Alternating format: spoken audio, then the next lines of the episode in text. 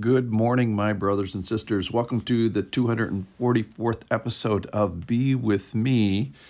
Be With Me is a chronological walk through uh, the Gospels, and we were in John chapter 10, a lot of uh, talk about the Good Shepherd. And the next chronological thing that happened to Jesus is in Luke chapter 10. And so that's where we're going to go today. Join me in Luke chapter 10, verses 1 through 12 today. Uh, let me read the story and then we're going to talk about it. After this, the Lord appointed 72 others and sent them on ahead of him, two by two, into every town and place where he himself was about to go. And he said to them, The harvest is plentiful, but the laborers are few. Therefore, pray earnestly to the Lord of the harvest to send out laborers into his harvest. Go your way. Behold, I am sending you out as lambs in the midst of wolves. Carry no money bag, no knapsack, no sandals, and greet no one on the road. Whenever you enter, whatever house you enter, first say, Peace be to this house. And if a son of peace is there, your peace will rest upon him. But if not, it will return to you and remain in the same house, eating and drinking what they provide, for the laborer deserves his wages. Do not go from house to house. Whenever you enter a town and they receive you, eat what is set before you. Heal the sick and say to them, The kingdom of God has come near to you. But whenever you enter a town and they do not receive you, go into its streets and say, Even the dust of your own town clings to our feet we wipe off against you. Nevertheless, know this that the kingdom of God has come near. I tell you, it will be more bearable on that day for Sodom than for that town. So, a couple things. First, one, first of all, Jesus has 72 others besides the disciples. He sent them out in a different uh, time. And where is he sending them? He's sending ahead. It's like his lead team. And uh, these people must have been believers, to have been near enough to Jesus to listen to him, to believe, to get this kingdom of peace that uh, he's going to ask them to go and spread.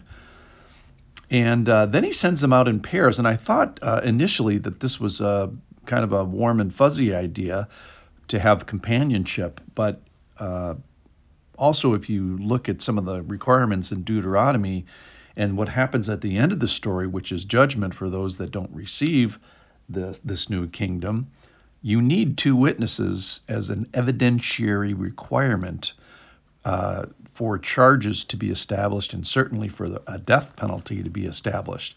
So there may be something a little bit more to this pairing up uh, that there's two witnesses against these uh, various cities.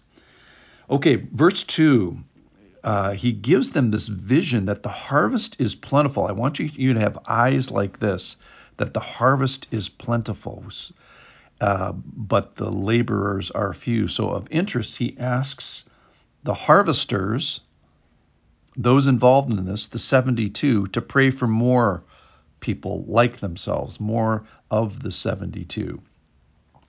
Pray earnestly to the Lord of the harvest. And then we get this new name of God uh, we get this name of God, the Lord of the harvest. I think it's the only time in Scripture that he's called this.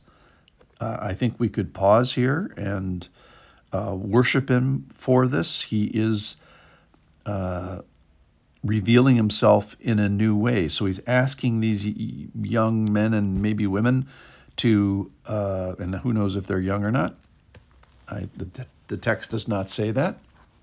But he's saying, have this vision that there's a harvest out there, that I'm the Lord of the harvest, but somehow then he still wants us to be involved with this via prayer and then also via action and and uh, hitting the road, if you will. Okay, then this is the funny part, if you will. He says, "Go your way." I'm, and then it's this warning: "I'm sending you out as lambs in the midst of wolves. I'm going to send you out uh, as a lamb in the midst of these fanged wolves. And so then here, that's verse three. So here's here's how I'm gonna uh, send you out. Essentially, I'm to send you out unsupplied. So no, he, he specifically says no money bag, either no sandals or no extra sandals. It's not quite clear there. No knapsack. Uh, I'm just to send you out there shockingly unsupplied, except for the other things that we'll, we'll talk about here. But he does send them out with eyes. I'm sending you out with uh, eyes to be looking for wolves for sure, and looking also for lambs, looking for uh, people that receive the peace. And that's in verse uh, five. Whenever you, whatever house you enter, say, "Peace be to this house." And it's almost like there's this bestowed or offered uh, peace. And then the people have some sort of a choice whether to receive it because if they reject him the peace just comes back. If they receive it then the peace kind of gets doubled and the kingdom gets bigger if you will.